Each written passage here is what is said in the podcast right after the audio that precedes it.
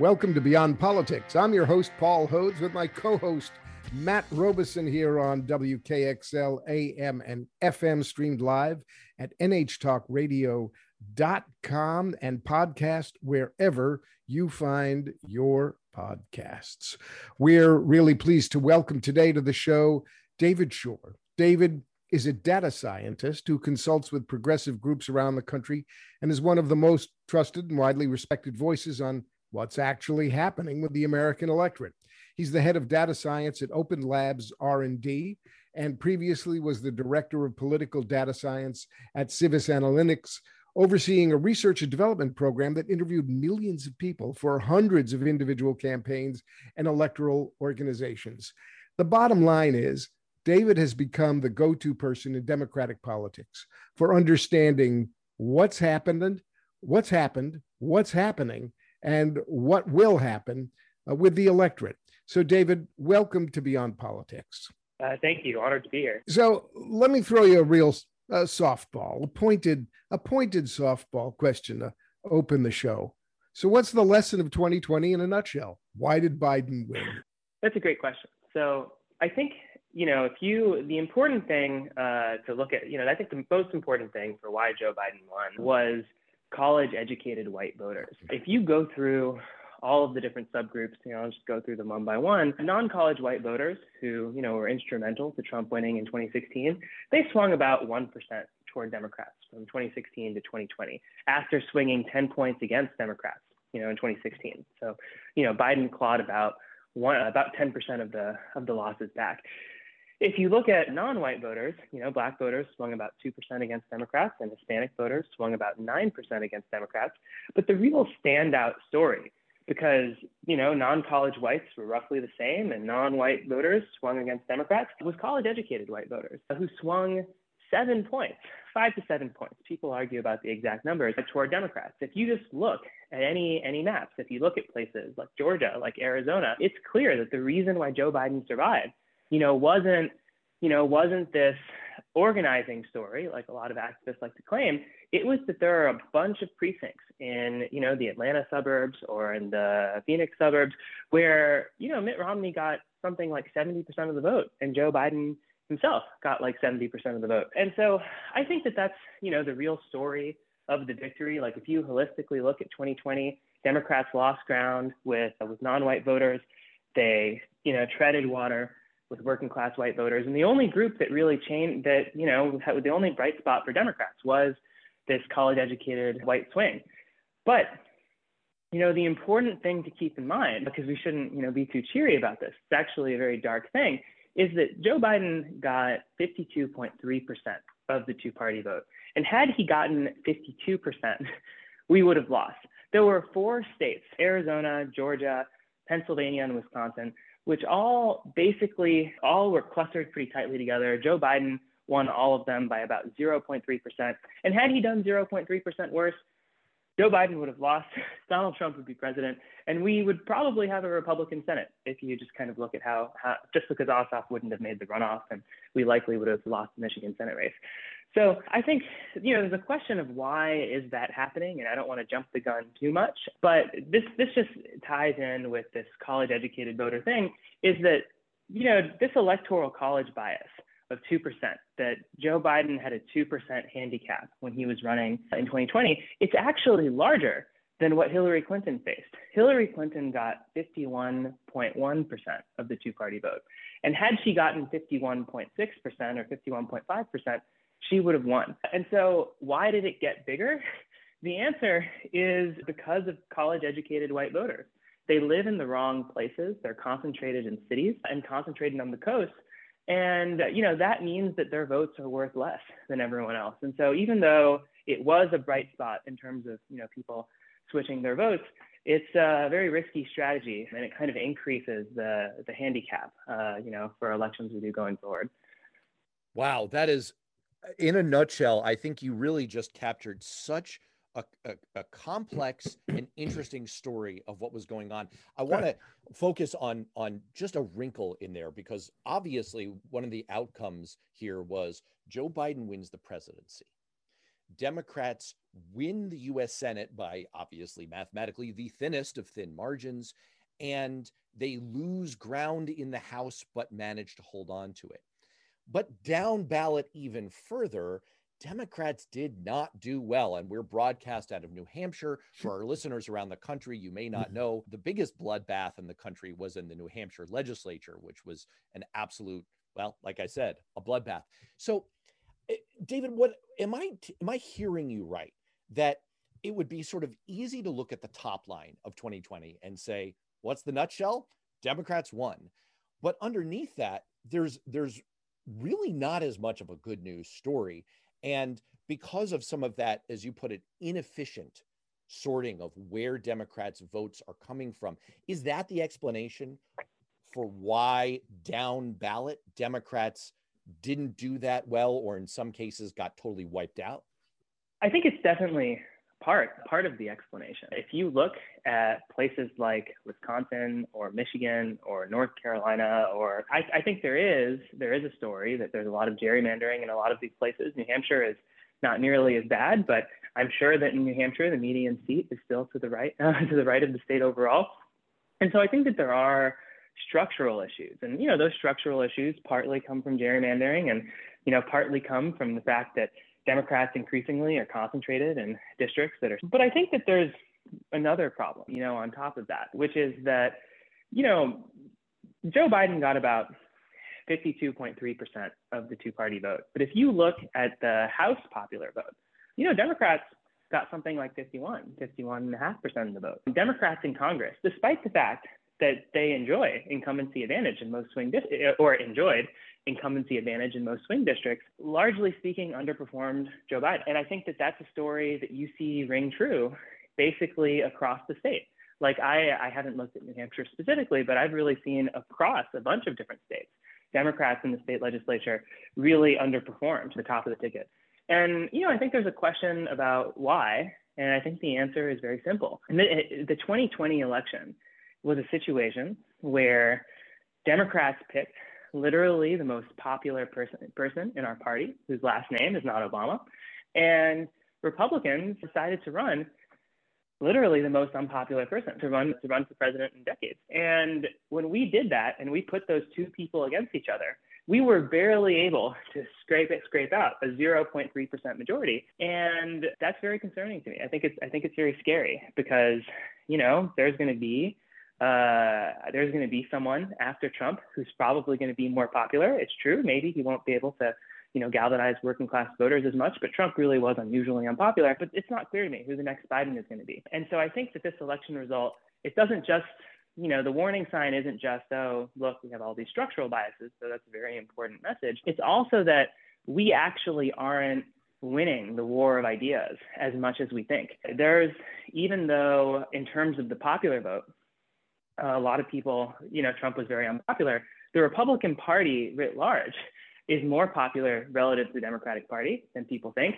And I, that's honestly the big story for why this why why there was so much down ballot carnage is people aren't you know the Democratic Party is, is brand its its brand and agenda has shifted a lot in the last four to five years and it's gone in a direction that a lot of voters necessarily aren't comfortable with or you know, it says it's, it's, and I think people can overestimate how much support there is for the Democratic Party by just looking at the president. David, there's an awful lot already to unpack in what you've said. You know, a little bit of dark humor is well, the good news for Democrats is there's there's a reason why we're whining and why we're complaining and why we're so scared. At least at least there's a basis for the fear that Democrats have about about the results and about about where we're we're going. You know, it, it's often the case that um that Matt and I joke on this show about Democrats and oh, you know, we're we're not happy unless we're uh, sad and complaining and whining. But at at least now there's a reasonable basis for it. And look, the the Democratic Party is uh, stitched together or always tries to stitch together a coalition, uh, a broad coalition among um, many different interest groups, many different ethnic groups. One of the critical growing ethnic groups that Democrats have counted on in the past is Hispanic voters. And as you've pointed out, Democrats lost ground significantly among Hispanic voters. Can you tell us why? What are Democrats missing? And and and that'll of course give perhaps give us some information about what Democrats can do to try to woo back Hispanic voters. Sure. You know, like like before, I'll start with some numbers. You know, as I said before, there was a 9% swing among the Hispanic vote from 2016 to uh, 2020, which which is really a lot. I don't think it's something that many people expected, and it is something that's pretty large in magnitude. It wasn't 100% even, through the country. In Florida, it was 14% of voters. There's actually a neighborhood very close to where I went to college, Doral, which is a predominantly Venezuelan and uh, Colombian neighborhood, that swung 40 points, 30 to 40 uh, points toward toward Trump. And then in South Texas, famously in the Rio Grande Valley, there were really a host uh, of counties that had voted Democratic and not just voted Democratic, but 75%, 80% plus Democratic for over 100 years that either flipped to Trump or went very close to Trump. But overall, you know, outside of those places, it was, you know, roughly in a 6 to 8% range. And there's a point there that's important. You know, a lot of people, when they saw this swing, they wanted to tell these stories. Oh, this is about Cubans. Oh, this is about I don't know, people in the RGV being border, you know, working in border security, but really every place in the country with a substantial Hispanic population saw a substantial decline. And a lot of people will claim, you know, this is because there wasn't canvassing. But if you look at the Bronx, if you the Hispanic parts of New England, like, you know, Lawrence, Massachusetts, you see these very large swings. And these are places that have never seen canvassing. So I think, you know, there's this question of, okay, there's this big swing why is this actually happening? And I think the first descriptive way to talk about it, and this doesn't explain anything, but it's another descriptive statistic, is that basically all of the decline among Hispanic voters happened along ideological lines. So you know, what I mean by that is if you ask people, do you identify as liberal, moderate, or conservative? Something that I think is very fascinating about American politics is that the answers don't vary by race. Roughly the same percentage of Black, white, and Hispanic people identify as liberal, moderate, or conservative. And that's really interesting because obviously partisanship varies a lot by race. Traditionally, Democrats get about 40% of white people, about 70% of Hispanic people, and about, you know, 90 something percent of African Americans. And, but when it comes to ideology, it's really not polarized at all. And so just mathematically what that means, the only way the numbers work out is that that meant that that means that historically Democrats have won non-white conservatives by very large margins. And you know what changed about 2020 is in 2016, Hispanic conservatives voted for Clinton by something like 20 points. And in 20 in 2020, they voted for Trump by something like 30 points. And that basically is the story that there's been this ideological polarization. Like among white people, uh, white people have been polarized by ideology for a very long time, honestly, probably since the caucus, where white people, you know, white conservatives, about 80% of white conservatives vote for Republicans, and about 90% of white liberals vote for Democrats. But among non-white voters, it hasn't been, uh, you know, it hasn't been like that. And the story here is that in 2020, non-white conservatives are starting to vote more like white conservatives. And you know, the last thing I'll say is like, okay, well, there's ideological polarization. Why is that happening? That doesn't tell me anything. Why are these? Why why why why are non-white conservatives starting to vote like white conservatives? And, you know, we did research. We did a post, large post-election survey, my firm, where we talked to Hispanics and we pulled them across a battery of issues. And, you know, we saw that the, you know, biggest single predictor of switching from Clinton to Trump was attitudes toward policing, attitudes toward crime, you know, a, a, you know, attitudes toward defunding the police. And, you know, I don't want to single that out. I, I think it because I think it's a more complex story than that. You know, this, but I think it paints a picture that basically over the past four or five years, as the Democratic Party has absorbed all of these college educated white voters, college educated white voters have a lot of influence, disproportionate to their numbers. They donate more, they run for office more, they're more likely to you know, be journalists and whatever. And so they've been able to shift the brand of the Democratic Party in, into their image. And you know, the big issue is that working class non-white voters and working class white voters have more in common with each other than they do college educated white voters. And so as, you know, as college educated white voters have, you know, kind of taken control of the party, there's been a lot of different flashpoints. And I think defund the police is one of them. But this has been going on for a long time. And I've been talking for a while. So the last thing I'll say is that in 20, that this Hispanic shift that happened didn't start this year. I think one of the most unremarked things about 2018, and I think this is the fact that surprises people, is that in 2018, white voters trended toward Democrats in almost every race in the country, but non-white voters trended against Democrats. And this was something that was really significant. You know, Stacey Abrams did about, I think, one or two percent worse uh, among black voters than Hillary Clinton did. And had she done as well as Hillary Clinton with black voters, she would be the governor.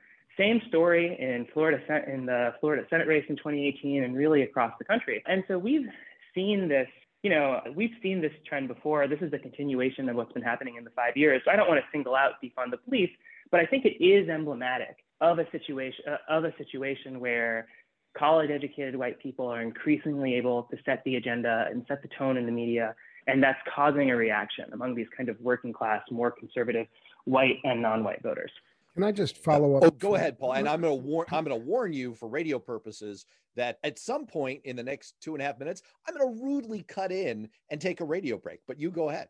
So what I'm what what I'm hearing is that Democrat have a I mean I, I guess I'd say a real messaging problem, assuming that our values are attractive in that we support tolerance and diversity. That even in the face of somebody like Donald Trump, who has said terrible things about Hispanics and who has been uh, cruel and heartless, conservative Hispanics simply are, are are not responsive to what to the white privilege problem that Democrats have. And so we're perceived as the party of elite white privilege and and and we can't message our way out of that box. Uh, is that the problem? Is it the ideas? Is it values? What how where do you see the where do you see the the answer so to speak? You know i think a lot of people say about the democratic party especially you know in our in our space that you know the problem with democrats is that we're wonks, that we're eggheads, we talk too much about issues, and that we need to take on the conservatives and just communicate and campaign on our values, stand up for what we believe in. And you know, the problem with that is that swing voters don't share our values. If they did, they would be liberals and we wouldn't have to say anything. The reason, you know, our values are weird and strange and alien to them. And this has been true for a long time. The only reason people have ever, you know, swing voters have ever voted for us is because of the tangible things either fear of what the Republicans are going to do, you know, or tangible things that, you know, we could offer them. Like, and I think people don't realize up until 2016, the vast majority of people who, who voted for Democrats were working class white people. The statistic I wanted to share is just if you look in 2012 at white voters without a college degree who make less than $25,000 a year, Barack Obama won this group by about two or three points. And Donald Trump won this group by 25 points. And that's a massive swing. I think that Democrats have a lot of have built up a lot of denial about what's happened over the last five years. They they're like, oh, you know, all of these people, all of these working class white voters are just like secretly car dealership owners or, you know, they're the petit bourgeoisie or whatever. But actually, the reality is that Donald Trump won white people on food stamps. He won white people without a college degree. Like every every measure of socio- socioeconomic class you want to look at, being in a building trades union or whatever, all of these groups have swung incredibly against Democrats. And you know, we have to. Something I like to say is that 2012 wasn't that long ago. We have the tapes. You know, we we we have the technology to go to go back. Like, why were these voters voting for us? And I think there's you know two components. The first is we really did emphasize, you know, policy agenda that was relevant to them. You know, one of my favorite graphs about the 2016 election is if you look at swing, if you look at support in 2012 and 2016 by policy issue, for voters who agreed with us on healthcare and disagreed with us on immigration. It's about 12% of the electorate. They disproportionately live in, you know, very electorally important places like the Midwest or the Plain State. Barack Obama got about 60% of those voters and Hillary Clinton got 40. And that that I think is actually the story of the election. I think people want to downplay the importance of issues But I think the, the way that political scientists, uh, or a lot, of, a lot of new political science thinks about this is that, you know, swing voters are, are kind, of, kind of weird, for lack of a better term. You know, they don't have ideologically coherent views because I, tautologically, if they did, they'd be Democrats or Republicans. You know, a lot of people think that moderate voters are like David Brooks, you know, just like down the middle on everything. But actually, you know, moderate voters have a mix of extreme right and left wing views. And that means whenever you open your mouth, it is a complex optimization problem where you piss off some voters, bring in other voters, and that and but that's actually really exciting because we have a lot of control over what we decide to say and what we don't. And I think, you know, the, the story here is that if we talk more about things that people care about and also use language that people can understand, and I'll talk about that in a second, then you know the issue landscape will switch and, pe- and people will people will switch, you know, people will, will vote for you more. I, I mean, it's like a funny piece of political advice, and I feel I feel bad because you know there's a there's a former congressman in the line, but politics is about running on popular things that people care about, using language you can understand. And the last thing I'll say uh, about using language people can understand is I really think that there's been a big change in how Democrats talk. You know, something I personally like to do for fun is just like to go back and watch old C-SPAN videos and even if you go back to the 2012 debates, the way that Democrats just literally spoke is very different than if you look at 20, 2016 or 2020. And obviously, if you go back to the 2000s, you know, it becomes even more foreign. Like Democrats used to use smaller words. They used to be much more focused on bread and butter pocketbook issues. And I think that there's a direct incentive reason for that. You know, uh, when I talk about what politicians I like, you know, which ones I'm most impressed by and which ones I'm not in the Democratic Party, it's not an ideological story of moderate versus liberal. It's a story basically of how long they've been in politics. You know, I think Chuck Schumer and Bernie Sanders are both excellent in politics, and so is Joe Biden. And I think the reason why they are is that they existed in, in the 1980s. And in the 1980s, there were a lot more swing voters when Joe Biden ran for, uh, for Senate in 1984, Ronald Reagan got 60% in his state, and Joe Biden got 60% in the state. That means nearly half the state voted for both Ronald Reagan and Joe Biden. There just used to be a lot more swing voters. It used to be that you could buy uh, a campaign ad in one media market, not the other, and the ad would have like a 10% effect. And now that effect would be more like half a percent. And so it used to be much easier to learn things. And it used to be that, you know, the way that you got through in politics was navigating a Democratic coalition that was comprised of working class Black and Hispanic and white voters. And so I think that that helped you build a lot of political skills. But in the past 10 years, you know, the rise of online donations and national media, like the way that you get ahead as a Democratic politician is to excite Democratic donors who are wildly disproportionately educated. Something like 48% of them have advanced degrees, you know, compared to a baseline rate of like three or 4% and by getting you know activists and highly educated cosmopolitan journalists to be excited about you. And i think that that's really warped the language of how we talk about things and what issues we care about and what our priorities are. And i think that working class voters are smart enough to realize that's happening. And i think it's a big reason why we've had trouble making inroads with them. Wow. There is i mean literally i i, I what i'd like to do is cloister you in a room to follow up with, questions about everything you just said for like 12 hours. Unfortunately, I don't have that. And I've got to I've got to just pick one of my many questions. Let's let's kind of go with with where you landed there because it really hits on sort of a personal bugaboo of mine, which is that what I've seen in my time in politics as a congressional staffer, as a campaign staffer, is exactly the dynamic that you just described because we get feedback out of our campaigns from fundraising. As as democrats what we tend to do is we tend to say hey this is what works. And we've told ourselves so so we message we talk about the things and we talk about it in ways that appeal to these highly progressive way overeducated voters and members of the press. And we sort of assume, hey, what resonates there is what works. And look, if it's getting us press, that's good. And if it's getting us money for our campaigns, money for campaigns is important, that's good. And it seems like what we're sort of missing here is that is way, way off kilter from what the bulk of the electorate really wants. Is is that what is going on? Let me let me let me put this. Let me put a more pointed question to that because that was mostly reading back. I think what what you were just saying.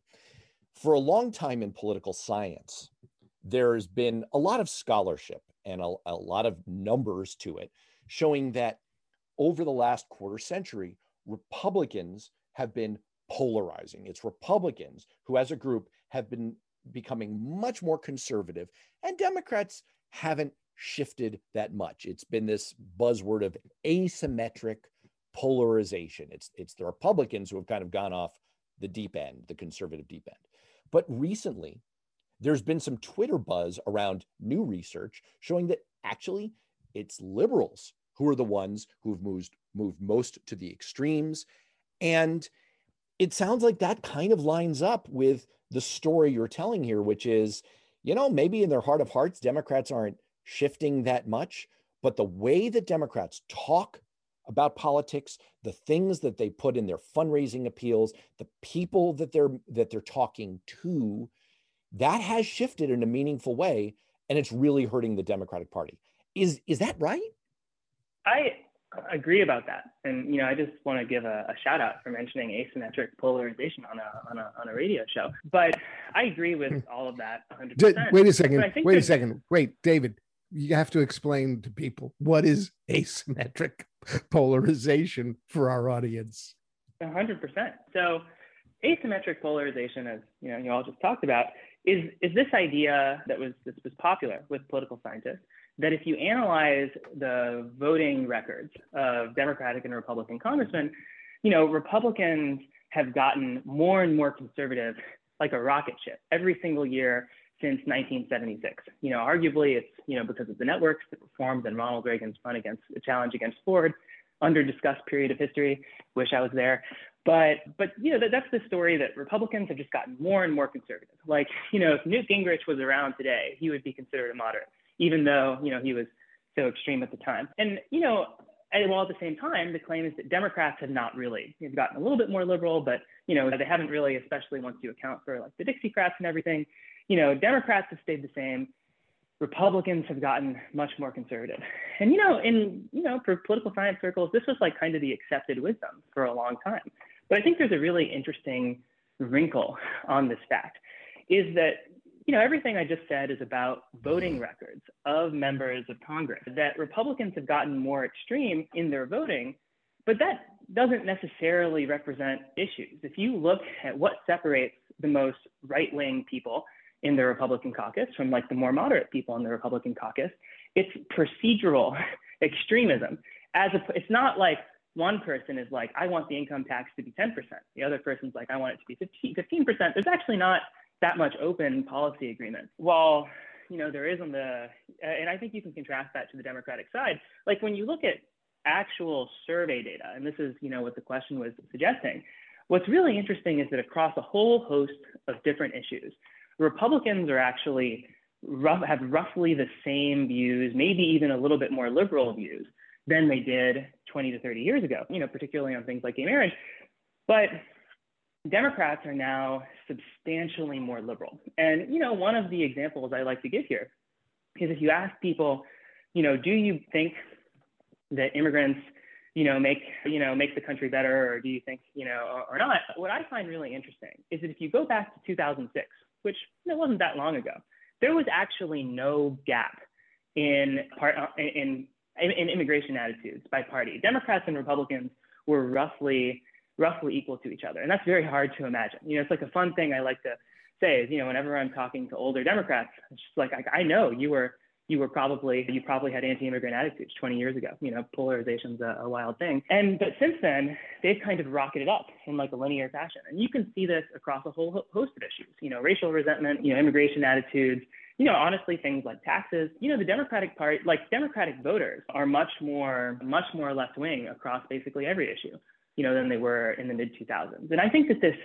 highlights a really interesting dichotomy between what each party's base is trying to do. I'm going to get a little political sciencey, so forgive me, But in, poli- in, in political science, we talk a lot about follow the leader effects. It's this idea that when Barack Obama says, I support gay marriage, suddenly a bunch of Democrats who were holding out were like, ah, well, I, I like Barack Obama. I'm going to change my mind and support gay marriage. Or more famously, if Donald Trump is like, hey, you should inject uh, bleach into your body, suddenly 30, 40% of Republicans say that bleach is good. This is like something that people who watch polls have, had an eye for. And so I think a lot of liberals look at what the Republican Party has been doing in terms of, you know, suddenly 40% of Republicans are in favor of the Capitol Hill, of the 1 6 insurrection. And they say, look, the Republican Party is getting more extreme. And I think that that's true, but it highlights that the two parties are getting extreme in different ways. At the same time that the Republican Party has been, you know, denying that Trump won the election and, you know, making all of these authoritarian noises, they appointed Eleni, you know, uh, Stefanik to, to replace Liz Cheney. And she is actually literally the most moderate in terms of voting records and policy uh, Republican in the House caucus. It's probably in the top three or four most moderate Congress people. And I think that this is a really important part of this story. When you talk about moderate versus conservative, a lot of people don't realize Donald Trump, when he ran in 2016, was actually rated as the most moderate person to run for president in decades. And the reason for that, you know, a lot of educated people really hate Donald Trump, obviously, you know, maybe for good reasons. But Donald Trump's real electoral strategy, and it's important to remember his base in the Democratic primary was all, sorry, in the Republican primary was actually former Democrats and moderates. He abandoned the Republican, unpopular Republican positions on entitlement. He said, I don't want to cut Social Security, I don't want to cut Medicare. And you know, his approval rating during his term was very stable, but the only time it fell was when he, you know, tried to repeal the Affordable Care Act.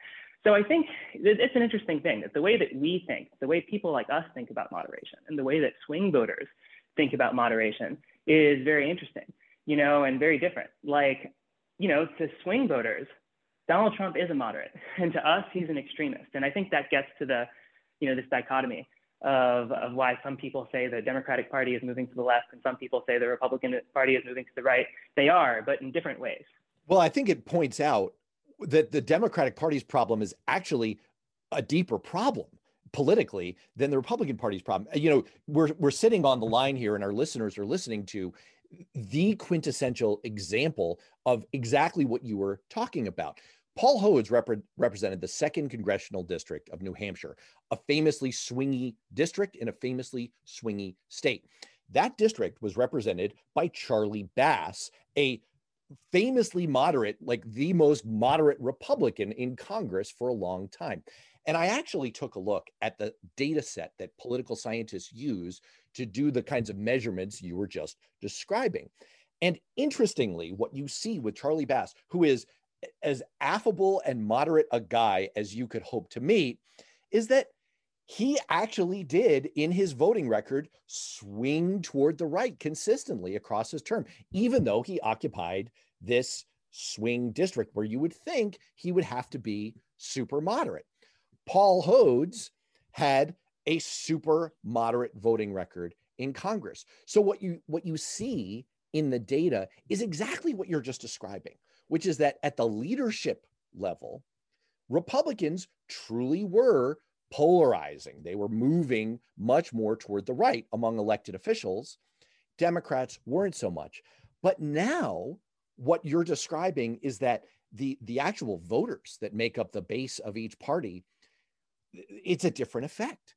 For Republicans, the, the, the voters haven't moved that much. But for Democrats, the voters have. They've gotten much more progressive. It strikes me that that sets up a much more difficult problem because if everything you've described in the first part of this show about Democrats really not getting it and not understanding that the values that they're espousing, the messages that they're pushing are really out of touch with eh, the, the middle bulk of voters, it seems like, hey, look, if it's your leadership that's that's kind of going to extremes, that's an easy fix there's not that many leaders you know you can you can vote that crop of leaders out you can bring a new crop of leaders in if it's your voters that are beginning to move to extremes that's a hard problem to to deal with you you really have to it's like uh, how do you how do you how do you advise the Democratic Party writ large to change course? And this is really a question to you. How do you advise the Democratic Party to change course when it's the voters themselves who seem to be kind of veering off a cliff?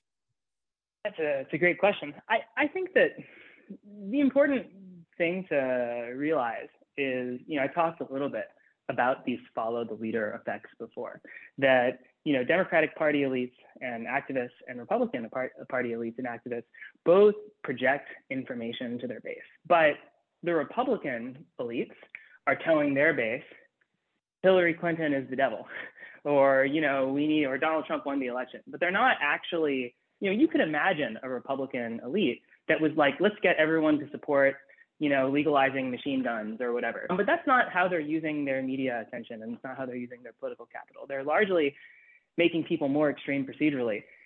On the Democratic side, there are there are all these that are on the Democratic side, there are all these forces, you know, activist groups, foundation groups, and politicians themselves who are trying to raise money, who are trying to move their base basically to the left. They're using their follow the leader effects to move folks in that direction. And I think, you know, Democrats writ large want to win elections and they look to their leadership to give them guidance. And I think that, you know, unfortunately, every single campaign that's running isn't thinking about this like global strategy. They're trying to raise as much money, every, con- you know, as much money as they can. They're trying to get their own campaigns ahead. And this is a coordination problem. I guess what I, I think that fundamentally though, this requires the Democratic elite. Like I, I don't think it's this fundamental problem the, rea- the reality of the Democratic base, and this is evidenced by the fact that, you know, Joe Biden is president, is the Democratic base in terms of voters is substantially more moderate than people realize. Only 50% of Democratic primary voters identify as liberal at all. And, you know, the reality is that a very substantial fraction of our base is still working class white voters and still, you know, working class people of color. And I think the problem is that these working class white voters and these working class people of color don't have the political power. Uh, you know, they don't have the connection. They're not socially proximate to journalists. They don't donate money. They're much less likely to actually work in politics. One really quick statistic I'll give is that, you know, 18 to 34 year old white people without a college degree are only about 5% of the electorate. But they're probably literally a majority of people who work in democratic politics. And so I think the message is that there's this small class of people, which to be clear, I'm, I'm part of. I'm a, you know, very progressive, you know, cosmopolitan, young, white, educated person. You know, we have this disproportionate power, and I think we're in denial about this. We disproportionately staff the media, we disproportionately staff campaigns, and you know, we have a big play, a big say in determining what gets out, you know, what messages, you know, do campaigns use, what issues get talked about, and I think that we have to be cognizant that that power comes at the expense of people who have less power than us, uh, moderate working class black voters, moderate working class white voters. And I think that, you know, for both from a small d democratic perspective and for the good of the party so that we don't lose elections, we really should step back and take less space and try to try to reflect the views of the coalition. Because if we don't, these people are going to leave the the coalition. Like if we can't offer, if we don't try to offer, you know, working class people something, you know, then the other side is is going to do it instead. And you know, that's what Donald Trump did, and that's what the Republicans did. So let me just turn to a particular another another ethnic group question. You wrote a much read and commented on new york magazine interview. There was an article an interview about the difference about how black voters and white progressives view issues about race. And and since then the focus of the political world has turned to critical race theory. Huge impact, by the way, in New Hampshire, where there's now an education gag rule in effect passed by the Republican legislature. Democrats are doing what can be done, they think, to move away from being associated with defund the police, the worst message of all time. Probably gets a, a an Oscar for worst message of all time. So, what is uh, the difference that you were pointing to and how dangerous are these issues for Democrats, especially with black voters? And I got to point out that this has got to be a lightning round question because we've got about 30 seconds. Yeah, I, I, I, I, I, I'm less worried about critical race theory. You know, I, I think that right wing politics 101 is, you know, you complain about, you demagogue on immigration, you demagogue on crime, you talk about tax increases. And, you know, whenever I see Republicans go off that, I'll go off that script and talk about cancel culture, talk about critical race theory, I, I smile. I, I think that these aren't issues that regular people care about very much. That's actually very comforting because I have to say, I agree with Paul's earlier point that as Democrats, you know, we stress about everything. And I don't know, maybe on the, on the basis of, of what you just said there, I'm going to de-stress just a little bit about Fox News bloviation about critical race. Unless, unless they trick us into talking about critical race theory instead of healthcare. This is the last thing I'll say is Republicans are trying are going to try to bait us over the next year, and if and we shouldn't take the bait. We should talk about the good issues that people care about, as opposed to because we shouldn't talk about critical race theory either. Well, that's as sage advice as one could wish for. I'm going to go ahead and sign off here for David Shor. Fascinating insights. Former Congressman Paul Hodes. I'm Matt Robison on WKXL and Beyond Politics. We'll see you next time.